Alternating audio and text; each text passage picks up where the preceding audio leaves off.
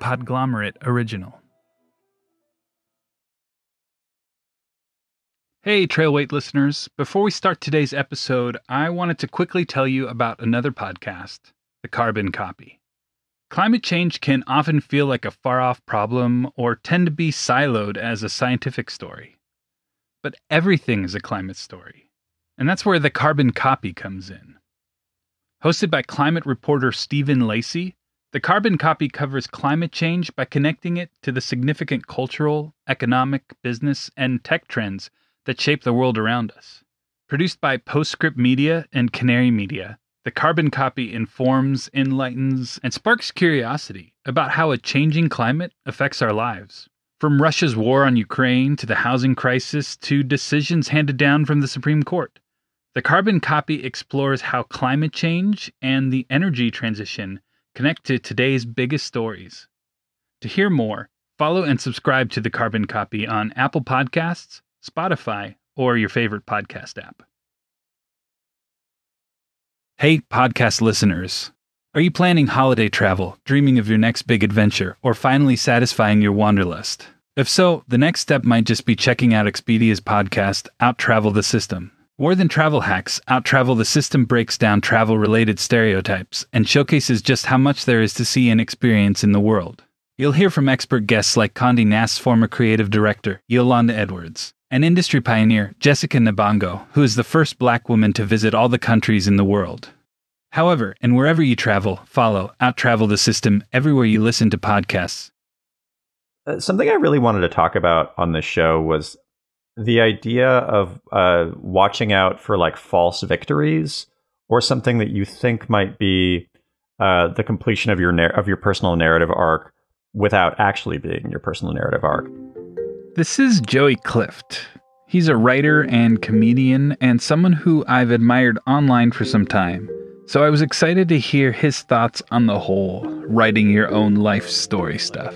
This originally tracked for me as a concept. Um, in I want to say it was 2011. I just finished my first assistant job, was looking for new for more work.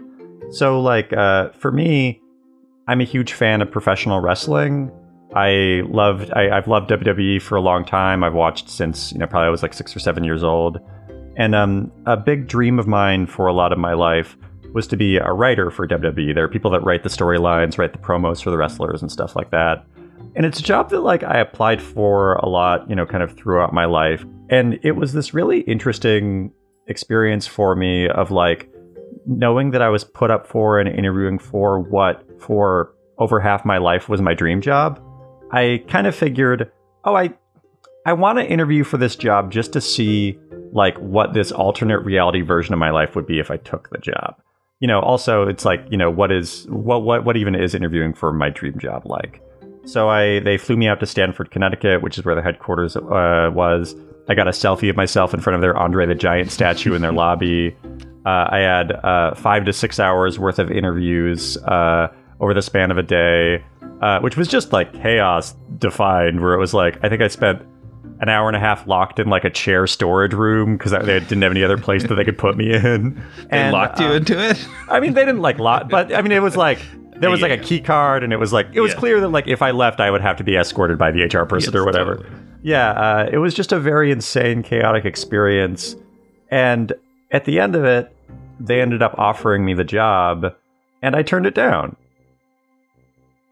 You know, if I told myself when I was like 16 that I would be in a position where I'm being interviewed by the WWE for a writing job, and I'm like, maybe not going to take it, 16 year old Joey would be like, What's your problem, man? But like present day 2021 Joey, it, it just kind of struck me as like a lot of my goal in the entertainment industry right now is to create, you know, work that helps marginalized groups feel seen. And writing for WWE for me um, would be kind of like, you know, I'm sure a cool job, but also a false victory in that, like, is my 14 year old dream of wanting to be a WWE writer um, more important than maybe the thing that made me want to do that as opposed to being a comedian growing up. Um, and that's not seeing people like me on television and in the media. So, you know, like I, I was in a fortunate spot where I was up for this WWE writing job. while I was also up for writing um, on a, a new Netflix show called Spirit Rangers, which I'm writing on right now, which is the first ever United States animated series with a Native American showrunner and creator, Karissa Valencia, uh, an all native writers' room, um, you know, just like native talent up and down the bill, working on all sides of the production. And um, it it struck me while I was interviewing of like, okay, like, is what I really want to write for WWE, or is what I really want to create the heroes that I wish existed when I was growing up? And am I going to be able to do that while I'm writing, you know, the new catchphrase for John Cena to sell more T-shirts or whatever? Um, so you know, I, I ended up turning down my dream job when I was 16 to get what my dream job is now. I'm sure there are a lot of people that are just like, why did you turn down a job? Which, like, I totally get. But I guess that for me in the moment, it, that felt like a big personal narrative moment of like reinforcing for myself of like what is actually important to me, um, as opposed to like taking a false a false end or a false climax or whatever. Hearing Joey's thoughts about living in a story made me reflect on the year of my life I spent recording this podcast. Joey's journey is much more admirable in comparison, but the lesson he learned were showing up in my own life. My dream, my goal, was to lose weight and hike over 200 miles through the Sierra Nevada mountains. But when I lost 100 pounds and got to the trailhead, I had to relearn why I was out there. I had to discover what was far more important and what was underneath my motivation to hike. I thought I wanted to lose weight and go on an adventure, but I was learning that what I really wanted was not that simple.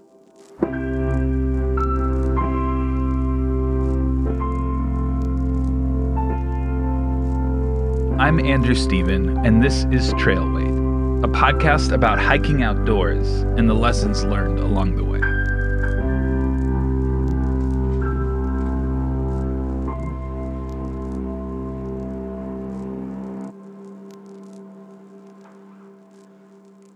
I knew spending a month in the mountains would have an effect on me.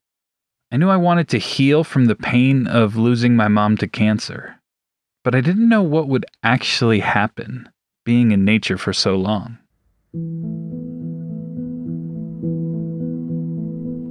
The plan for today included hiking over the infamous Forester Pass, a 13,000 foot notch in the mountain known for its complex and dangerous snow covered route. There was no going around, there was only one way to go. Thankfully, our bodies were finally starting to feel different. We began to sense the positive effects of being in nature for such an extended period of time. The JMT and Pacific Crest Trail a five month long through hike from Mexico to Canada that shares some of the same trail as the JMT, converge at Crabtree Meadow and follow the same route to Tuolumne Meadows in Yosemite. Crabtree Meadow was where Rocky and I camped instead of hiking to Mount Whitney. And from here to Forester Pass, the elevation slowly grows over the next two days. And we hiked from peak to valley, mountain pass to drainage below, Leaving the foxtail and lodgepole behind, the granite giants we walk on somehow become more and more evident. As we hiked, the anniversary of my mom's death was ever present in my mind. But somehow, out here, things felt different than when I was grieving at home. Was nature healing me? I wasn't sure what was happening, but it was happening. Being in the forest felt like exactly where I needed to be. I know my my thoughts are all scattered and disjointed, but I don't know if, if you've had an experience like this where you're so far out, like there there there's not a road that we could get to where we're like the only way to be where I am right now is to hike several miles, perhaps several days that's a pretty interesting feeling. on one hand, it could feel very alone and like you're so detached. But on the other hand, it also feels like you're so present. I don't know if that's cliche. We eventually came across Bighorn Plateau, an eerie and strangely awe inspiring vast expanse, with views stretching miles in all direction, from the Great Western Divide to Mount Whitney.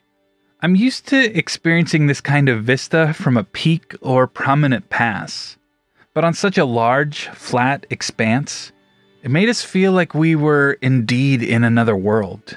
I felt alone, but not in a negative way. Sort of like how sometimes you can feel positive claustrophobia surrounded by giant mountains. Maybe this is just another part of nature. Feelings that, in another context, might usually be upsetting are somehow welcome and beneficial. Being in such a vast open expanse at such a high elevation created a feeling and sensation I'd never felt before. Tracing the trail and climbing switchbacks, we eventually reached Tyndall Creek, our stop for the night. Okay. Um, so the thing I look forward to, which I guess a lot of people don't look forward to, is setting up camp because it signifies that we're done walking for the day. Uh, it's just like, oh, I'm done. Like, yeah, it's a little annoying to have to set everything up and tear it down, set it up, tear it down, but I don't care. It means I'm done walking. I've done my work. Um, and then I think I have a moment in the morning where it's like, ugh, I don't want to pack everything up. Like that is harder for me. But then I, I, I don't know. I tend to be more optimistic in the morning and feel better about myself and life and just everything and then I slowly decline throughout the day. Which would make sense since we're working hard. Yeah, I think mornings are the toughest. That just first push to get yourself out of the sleeping bag. Yeah, out of the tent. It's cold. There's a shit ton of mosquitoes. Yeah, there's easily. I think I said 100 yesterday. There was this morning. There was probably 200 just waiting on the outside of our tent. Swarm. It's kind of funny to watch them try and like bite you or suck your blood through like multiple layers. Yeah, it's we like, put on a bunch of layers because it's cold, but it also means they don't bite, and they seem very confused.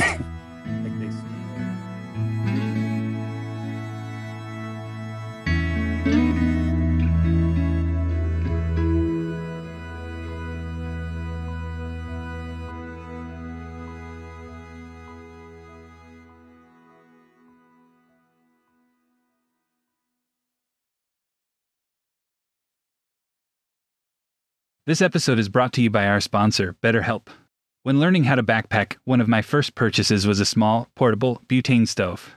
And the first thing I saw when I opened the box was a small folded up set of instructions. After a quick read, I turned it on and it worked without a problem. Unfortunately, not everything comes with a set of instructions. And life is one of those things without a user manual, and most of it isn't problem free. So when life's not working, it's normal to feel stuck, lost, and unsure of how to proceed. We may not have an instruction booklet for life, but thankfully there are people trained to help us navigate a career change, work through relationship issues, and help us approach feelings of stress, anger, or anxiety. I've personally found therapy to be beneficial in talking through complex issues, processing pain, learning productive skills, and so much more. And BetterHelp has connected more than 3 million people with the help they need. If you're thinking of giving therapy a try or are having trouble finding the right help, BetterHelp is a great option. It's convenient, accessible, and affordable. And as the world's largest therapy service, BetterHelp has matched 3 million people with professionally licensed and vetted therapists, all available 100% online. Plus, it's affordable. Just fill out a brief questionnaire to match with a therapist. You can easily switch to a new therapist anytime if things aren't clicking. It couldn't be simpler. No waiting rooms, no traffic, no endless searching for the right therapist. Learn more and save 10% off your first month at betterhelp.com/weight. That's better h e l p.com slash W E I G H T. If you're looking for another podcast to listen to, check out Vanishing Postcards. Hosted by Evan Stern, Vanishing Postcards is all about being outside, on the open road, and seeing new places. In the latest season, Vanishing Postcards invites listeners to drive cross country on Route 66 and experience everything from a dance in Tulsa to an eating contest in the Texas Panhandle, to a morning on the Santa Monica Pier. Vanishing Postcards explores how this iconic road's past, present, and future are revealed through the stories of the people and places on Route 66 today. If you're looking for an episode to try, Check out Postcards from the Mother Road The Roots of Route 66 and hear all about how the legend of Route 66, which spans almost 7,000 miles, came to be. You can join their road trip by following Vanishing Postcards wherever you get your podcasts.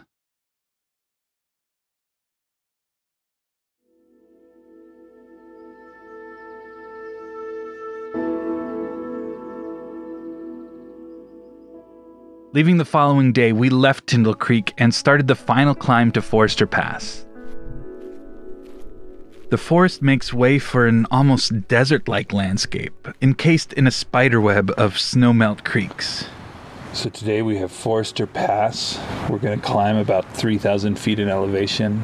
Right now we're at about just over 10,000 feet elevation where we camped.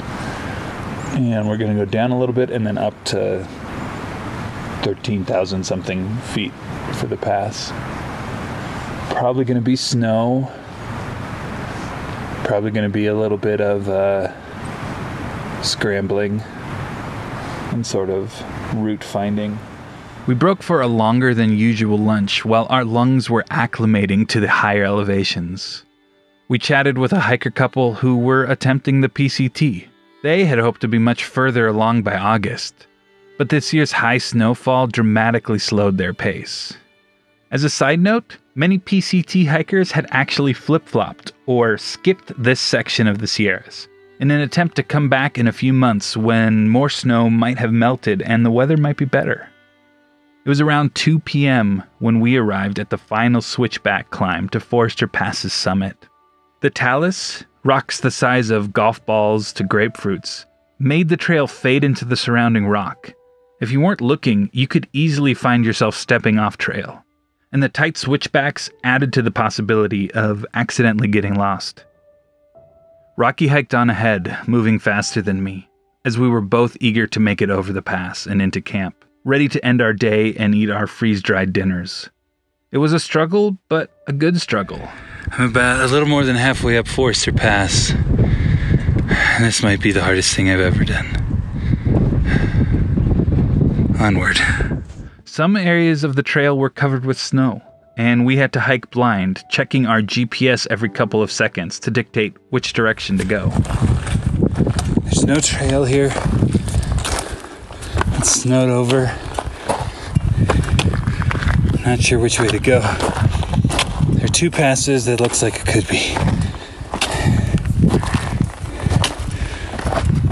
I'm gonna have to hike blind by GPS. Here goes. Slowly, feelings of uneasiness began to creep in as we hiked hard through the eerie geology above the tree line. Soon, we passed a plaque embedded in a boulder commemorating Donald Downs. Because of this area's remoteness, the challenging surroundings, and the high elevation, Forester Pass was the final section to be officially added to the route of the JMT. On August 26, 1930, four men, including then 18 year old Donald Downs, were hurt while using dynamite to carve a path through the granite. A boulder fell, crushing Donald Downs' arm. The men were evacuated to the nearest town. Downs, however, was taken on stretchers to a remote cabin because of his condition. A doctor performed an amputation, but Downs passed away a few days later from complications of surgery before he was able to be evacuated.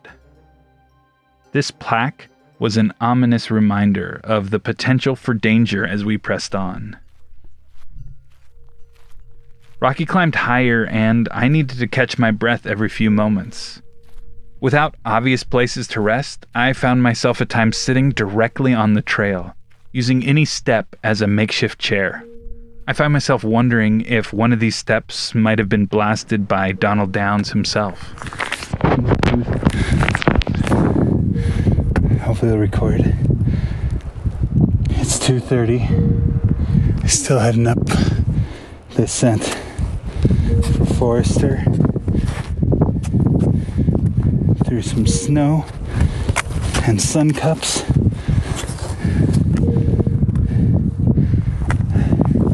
It's pretty late. It's not very late, but it's late in the afternoon to do an ascent. but we were going slow. Hopefully, we'll get up before the sun passes to the other side of the mountain. Rocky's ahead of me. I have to take a break like every minute to catch my breath. Anyways, break over. Back on rock. Time to keep moving. The switchbacks led to a set of cliffs where it's hard to imagine there's a trail. But as you get closer, you see a thread carved into the side of the mountain. It doesn't make sense looking at it. It was like if MC Escher was in charge of routing the trail. Two hikers caught up to me, one of which was wearing a Superman shirt, perhaps to give him the confidence he needed to attempt this impossible task. He had also hiked the PCT two years earlier, during another particularly high snow year. He recounted how last time he was here, this most dangerous section, the Escher esque thread of a trail we were on, was completely covered in snow, creating a steep angle they had to traverse. Using an ice axe as a cane like spear, they drove it as deep as they could into the snowbank and held onto it like a handrail whose ability to hold meant life or death. Today, most of that snow had melted and, in comparison, made this small section seem less difficult. Hearing Superman's account, I started to wonder what lay on the other side. We didn't have ice axes, we didn't have crampons. We had aluminum trekking poles and rubber soled shoes. Following the trail through a crack in the wall, I was suddenly there, on the summit. Rocky greeted me as I stood tall and out of breath at 13,153 feet, higher than I've ever been before. Moments like this were what I had envisioned, what had helped motivate my weight loss and training the year back. This was the postcard moment we had missed on Whitney. This is why I was out here. Atop the ridge is a sign letting us know we had just crossed between Kings Canyon and Sequoia National Parks. Looking north, we saw the Palisades Range and Mather Pass, the next highest crossing, eight days away.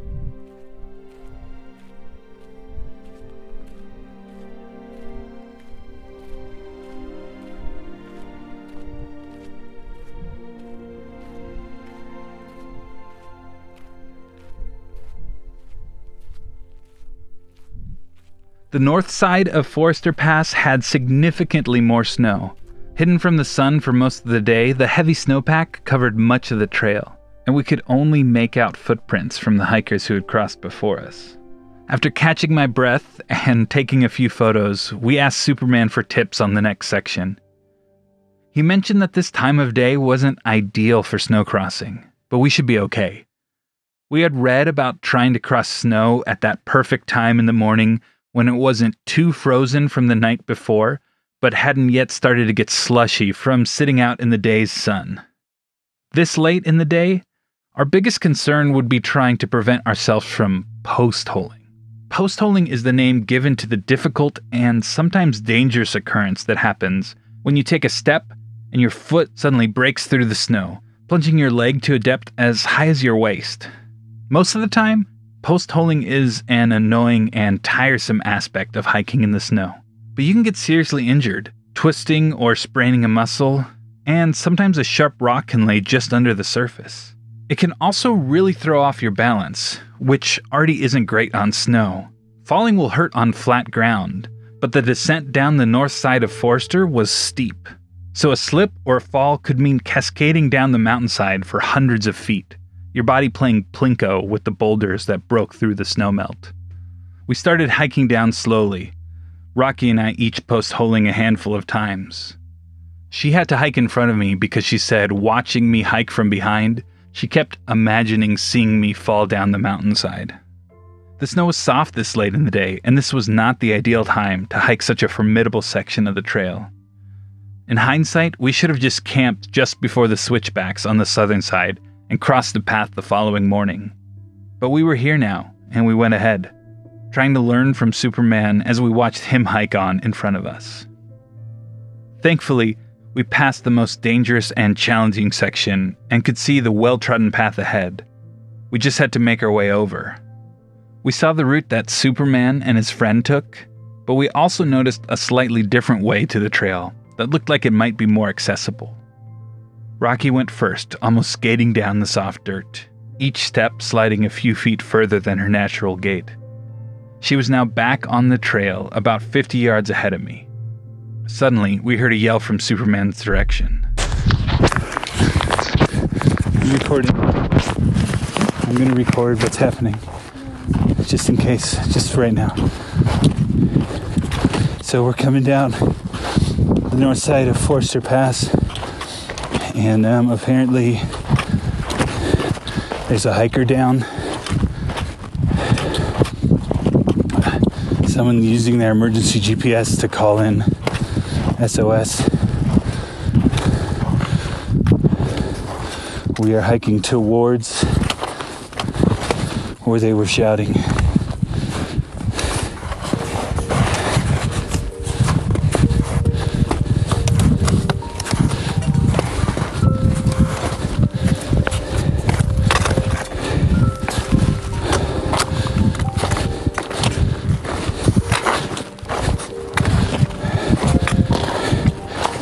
There's no real trail. It's covered in snow.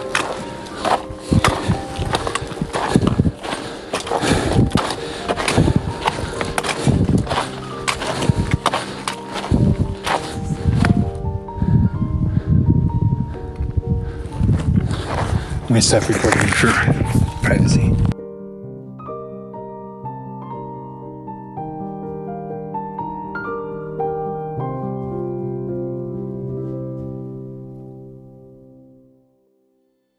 Rocky's heart beated faster as she waited for me to reach her. I skated my way down, and we both were scared for an entirely new reason. In shock and not fully aware of what was happening, we yelled back we did not have an SOS or emergency GPS. Was someone using theirs? Was this actually what they were yelling? Did we mishear somehow? We needed to reach Superman to know what was going on. We hiked, racing to catch up, and made it to where Superman's partner was standing on the trail. I noticed their two packs askew, thrown down in disregard. Superman wasn't there. Had he fallen? No. Superman's partner quickly recounted to us that they were scanning the mountainside to find the trail since they were off route. Something looked out of place. Superman found the footpath, but saw a dark shape just beyond it. Doing a double take, he asked his friend, Is that what I think I'm seeing? It was the silhouette of a body. As they got closer, they could see a man who appeared to have fallen off the trail. They took off their packs, and Superman attempted to climb down to the fallen hiker as carefully as possible. After hearing the account of what had happened, I went into fight or flight safety mode. And with a jolt of adrenaline, Rocky and I hiked as fast as we could down the trail, attempting to find a hiker who might have emergency GPS or SOS. We needed to call in search and rescue. In a blur, we hiked somewhere between 20 minutes and an hour before we came across another hiker. They didn't have GPS, but told us there was a campsite with a lot of through hikers not too far away. We pressed on, but before we reached it, we heard the thwop, thwop, thwop of a helicopter and saw a few people descend on ropes. The mechanical noise felt out of place, but it was a welcome reminder of the outside world and a welcomed relief that the fallen hiker was now in the hands of the medical experts. Rocky and I slowed to catch our breaths and reflected. What had just happened? Today was supposed to be challenging, but not like this.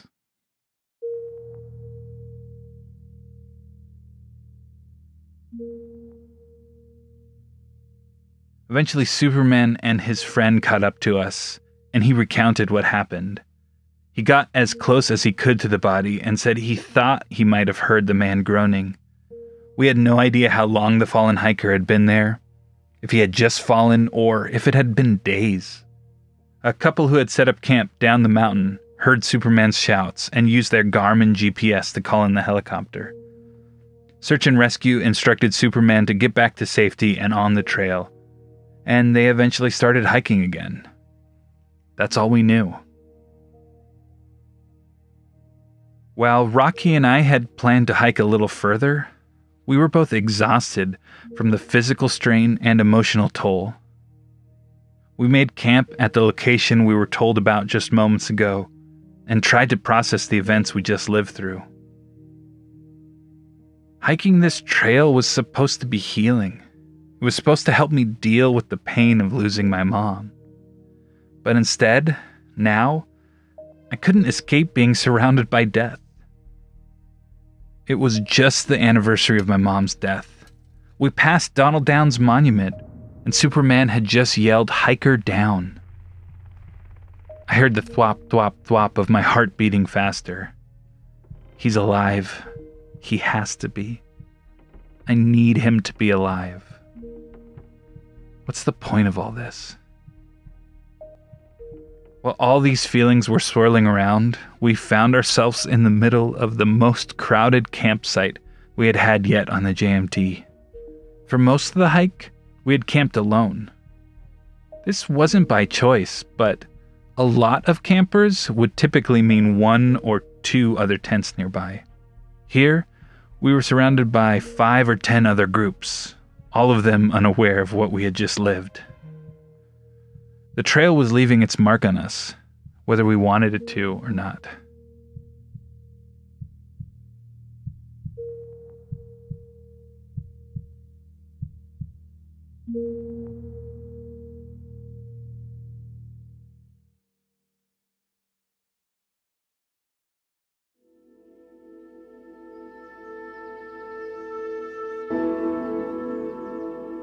Living on the trail with all of our belongings in a backpack, surrounded by nature, was having an effect on us.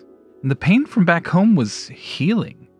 For the days leading up to Forester Pass, I was starting to feel nature's healing effects. Well, you know, look, I mean, hundreds and hundreds of years of poetry and philosophy and memoir writing has really documented the experience of people, you know, healing in nature. This is Florence Williams, and she's. Yeah, I mean, I typically use like a science journalist and author. She studied the effects nature has on humans. Right. So, like Wordsworth, you know, lost both of his parents when he was a young boy.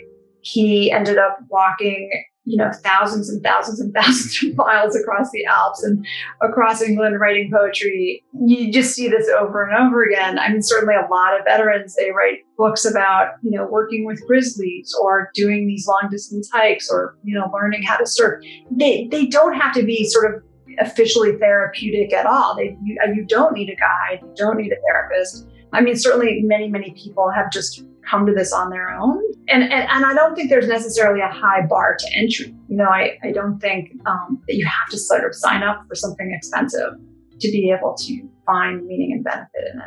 I also spoke with author Cindy Ross about this too. Like almost everyone that goes on a long hike is going through something in their lives and they want that time to think about it or or redefine who they are whether they're getting out of a marriage or they lost somebody or they are dissatisfied with their lifestyle and they want to change i mean hardly anyone is out there because they just want to have a good time hiking because it's so hard for many years, Cindy has been meeting veterans who have taken to through hiking to deal with their trauma. Most of the vets that's one of the things that they do deal with on their hike is loss.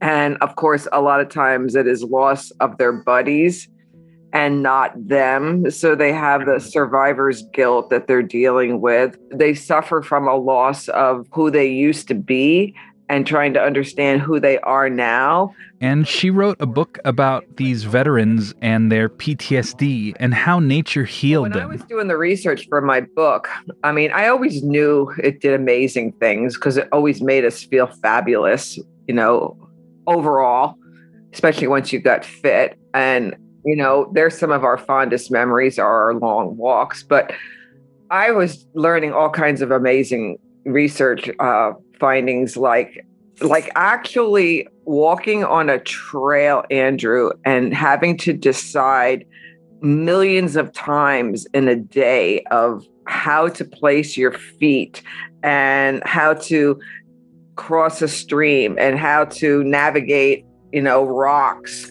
Like all those decisions do something different to your brain that create different firing, you know, senses and and and help you heal and grow and become peaceful. And so it's those decision makings that you don't get when you're like walking on a flat dirt road or blacktop that actually aren't just helping you get more physically fit because of the different terrain but but your brain is actually changing and being helped by making those decisions which you're not even aware of i mean that's just one of the things that happens to you out there so you know the trail really does do so much to deliver you know gifts that you can't get anywhere else Here's Florence Williams again.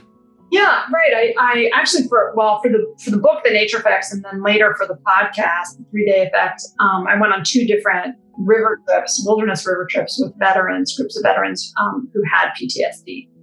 So there were sort of two different experiences, and and for the Three Day Effect one, a scientist scientists were actually measuring brain waves, um, you know, sort of during the trip as as the trip went on. How does nature exposure and these wilderness trips, you know, sort of help, if I can use that word, people with PTSD? I think that's a complex question, and I think there probably a lot of factors, you know, that go into this. But I, I would say that one of the things that really struck me is that at least in the veterans who have PTSD, they're very hyper vigilant, right, when they arrive. So they've been through, you know, the theater of war. Now that they're back home, they may hear a book drop and it sounds like gunfire. Their nervous systems are really, really amped up. They have nightmares, you know. They are uncomfortable being in crowded places. They feel unsafe very easily. And so they're very, very, very hyper alert the way to survive that is to kind of shut down your senses and to retreat and withdraw. So a lot of veterans with PTSD have a hard time with leaving their homes even. It's just too much. They need to calm down their nervous systems. But when they go outside into the wilderness, this really interesting thing happens, which is that gradually, you know, over the course of many days, it starts to feel safe to open your senses back up. Right? So you're not hearing gunfire you're hearing birds, you're feeling the breeze on your cheek. You may be sort of able to, in some ways, like reclaim the somatic and bodily sensations that you need to feel again, you know, in order to heal. And that gradually helps also relax your nervous system, but not in a way that forces withdrawal. It's in a way that kind of forces engagement. So, you know, when when you're like calm and relaxed in these outdoor environments, you know, you food may taste better, you may sleep better. And, I, and it was really fun to watch this. I mean, you sort of come out of your shell a little bit and and you know, there was a lot of laughter and singing and social bonding that I think really um, survived past, you know, the end of the trip. Like a lot of people stay in touch. And that in turn reinforces the more conventional therapies you know, that they're doing back home. So they're supporting each other through their sort of talk therapy. So in this way, I think, you know, the wilderness therapy or just wilderness experience can be this great kind of adjacent therapeutic modality. Uh, and it was, it was really cool to see. I think I intuitively knew of nature's effect in my own life.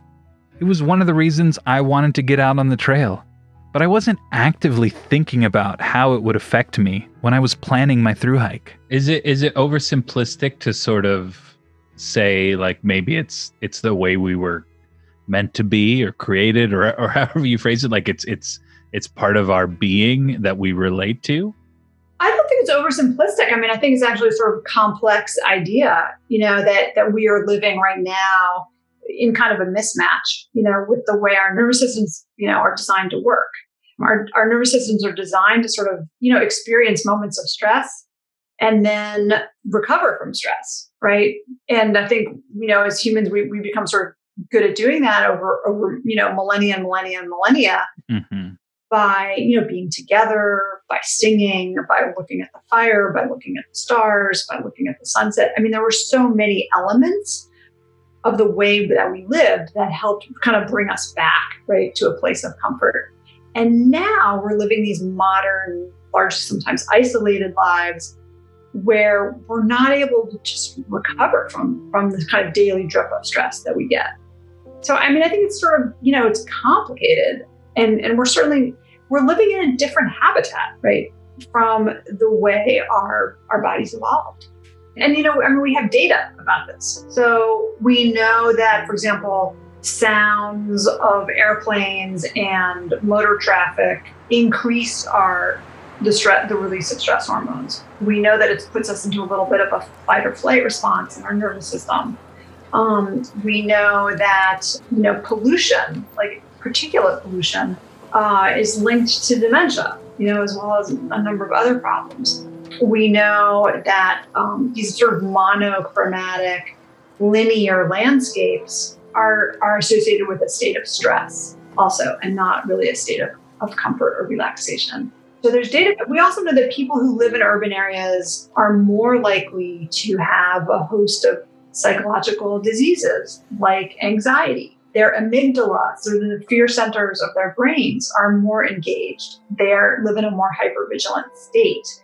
So there's certain mental illnesses that that also live with these kinds of landscapes. So if we're all living in cities, obviously we can we can go out and find nature around us, but thinking past that, like do we need to redesign our urban areas? Well, you can interpret the data different ways, but I think certainly the way the EU is is starting to look at this is yeah, you know, if we care about preventing mental illnesses, if we care about um, preventing stress related diseases, we should definitely think of redesigning our cities. There are, there are these really interesting large scale epidemiological studies looking at health outcomes and how close people live to green space all over Europe, you know, where they have really good health data that they can map you know, on on these um, maps of green space, and it's pretty dramatic. I mean, they definitely have found higher mortality the farther you get from green space, worse birth outcomes, you know, in babies the, the farther you get, more cancers, more morbidities,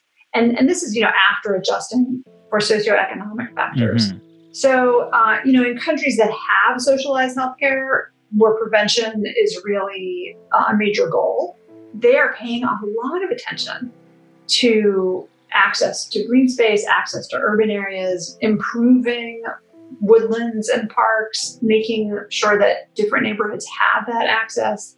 Uh, it becomes a social justice issue, of course, because there are always parts of the city that, that have worse access than other parts or smaller parks.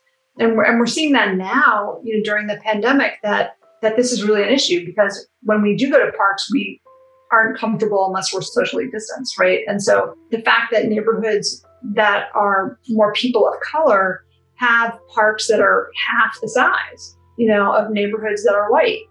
So I think this is all kind of coming to a head right now too, and we're feeling really stressed. And, and we also need that, you know, understand that we need to have bigger, higher quality areas.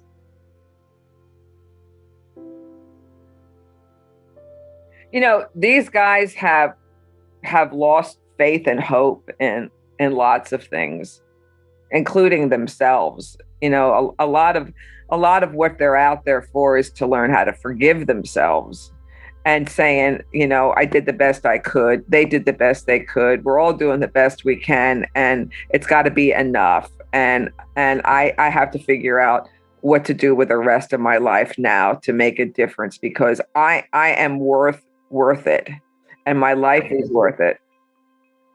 The important thing is, you know, I wrote this book to share the veterans' stories. They all told me their story eh, for the purpose of helping other veterans that are struggling so that they might know there's a way out of their darkness and not to think about suicide, but to think about going for a, a hike instead and to save some lives. So, out of all the nine books I've written, this is the most important because it can change their lives and and help save them. My journey was supposed to be therapeutic somehow. I was supposed to get away from the death in my life. I was supposed to heal. I wasn't expecting to find death on the trail. Well, I'll tell you a story about what happened when I came back from the PCT. I, both my parents died young, and my dad smokes inhaled cigars his whole life. And so when I came back from the PCT, he got lung cancer and it went to his brain, it went to his heart, and everyone in the family was like, "Oh my god!" They just couldn't deal with it. And since I just got back from the trail and I wasn't working yet, I hung out with my dad the most. And you know, if he wanted to try to sell me the backyard because that was where his brain was, you know, I talked to him about it. And my siblings and my mom were so upset and couldn't deal with it. And I said, first of all, dad inhaled cigars his whole life. Why is anyone surprised that he has lung cancer? And number two, I just came from a place where there is constant cycle of life and death. And and you see decomposing trees that are nurse trees and there's little tiny pine trees coming out of the rust colored decomposing pine and it's like life comes from death and it's a cycle and it's natural. And I don't want my dad to die either, but he's going to because he inhaled cigars his whole life and he has lung cancer and he can't get better. So I don't want him to die and I'm unhappy just like everyone else, but I could accept it better because of where I just came from. You know, out west, forests are burning and it's just death and devastation. But then you see you know fireweed come up and and new growth and it keeps going. So i had a different attitude about life and death because i had just come off the pacific crest trail than the rest of my family. So that was pretty startling for me. When i started this podcast i naively thought starting the hike was the end of my narrative arc I thought the growth I needed would happen before I set foot on the trail. Day one of the hike would have been the final scene of the movie. The credits would roll, and the Andrew character would be healed and changed for the better. This hike, if it was part of this, would maybe be the sequel. But being in nature, I found myself ripped back open, exposed, and learning that healing was just the beginning would be a lifelong process.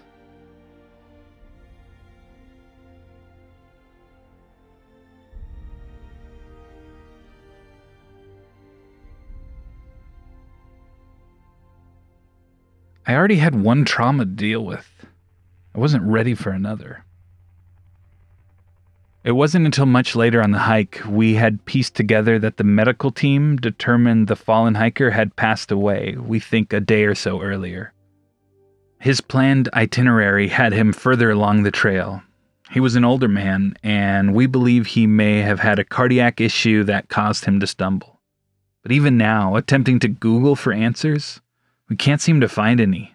The story we have is incomplete, compiled together from short conversations with other hikers, rangers, and intuition. It may be wildly inaccurate, but it's the story we have. Today, I want there to be a bow on this story. I want to tell you the takeaway lesson, and while there are bits and pieces of it, ultimately, I don't really know what or why. It's not fair why one thing lives and another dies. Why him? Why my mom? Why not me? We all hold ourselves accountable for things that we aren't responsible for. We don't all live in war zones, but cities and our lives have their own versions of stress. Everyday life has little traumas, and we rarely give ourselves the time to sit with them. We're all doing the best we can, and that's gotta be enough.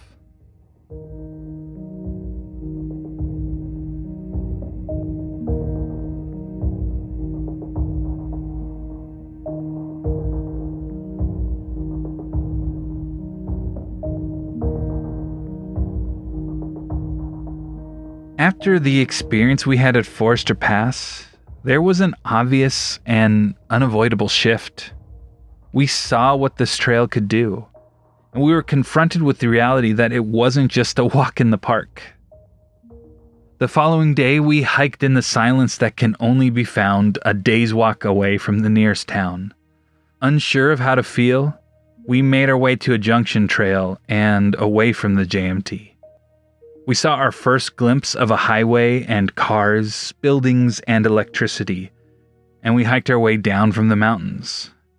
After seven days in the backcountry, we exited the trail and waited at a parking lot for a ride to the nearest motel.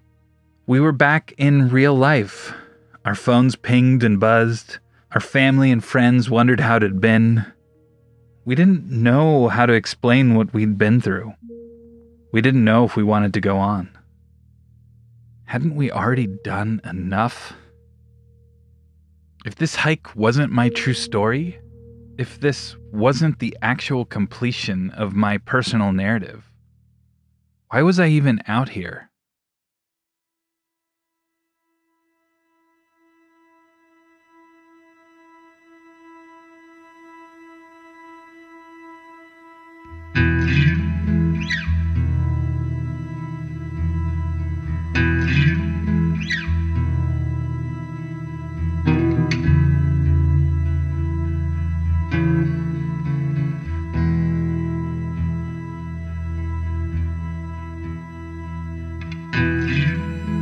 Trailweight is produced and written by Andrew Steven. Our story producer is Monty Montapar. Music by Breakmaster Cylinder and Epidemic Sound. Executive produced by Jeff Umbro and the Podglomerate. Thanks to Cindy Ross, whose new book, Walking Towards Peace, is available wherever books are sold. And Florence Williams. You can find her books and podcasts like The Nature Fix and The Three Day Effect at florencewilliams.com. And special thanks to Joey Clift. You can follow him on Twitter at joeytainment and online at joeyclift.com. We're posting photos and more from the trail on our Instagram and Twitter at instagram.com slash trailweight and twitter.com slash trailweight, as well as on our website, trailweight.co. Thanks so much for listening.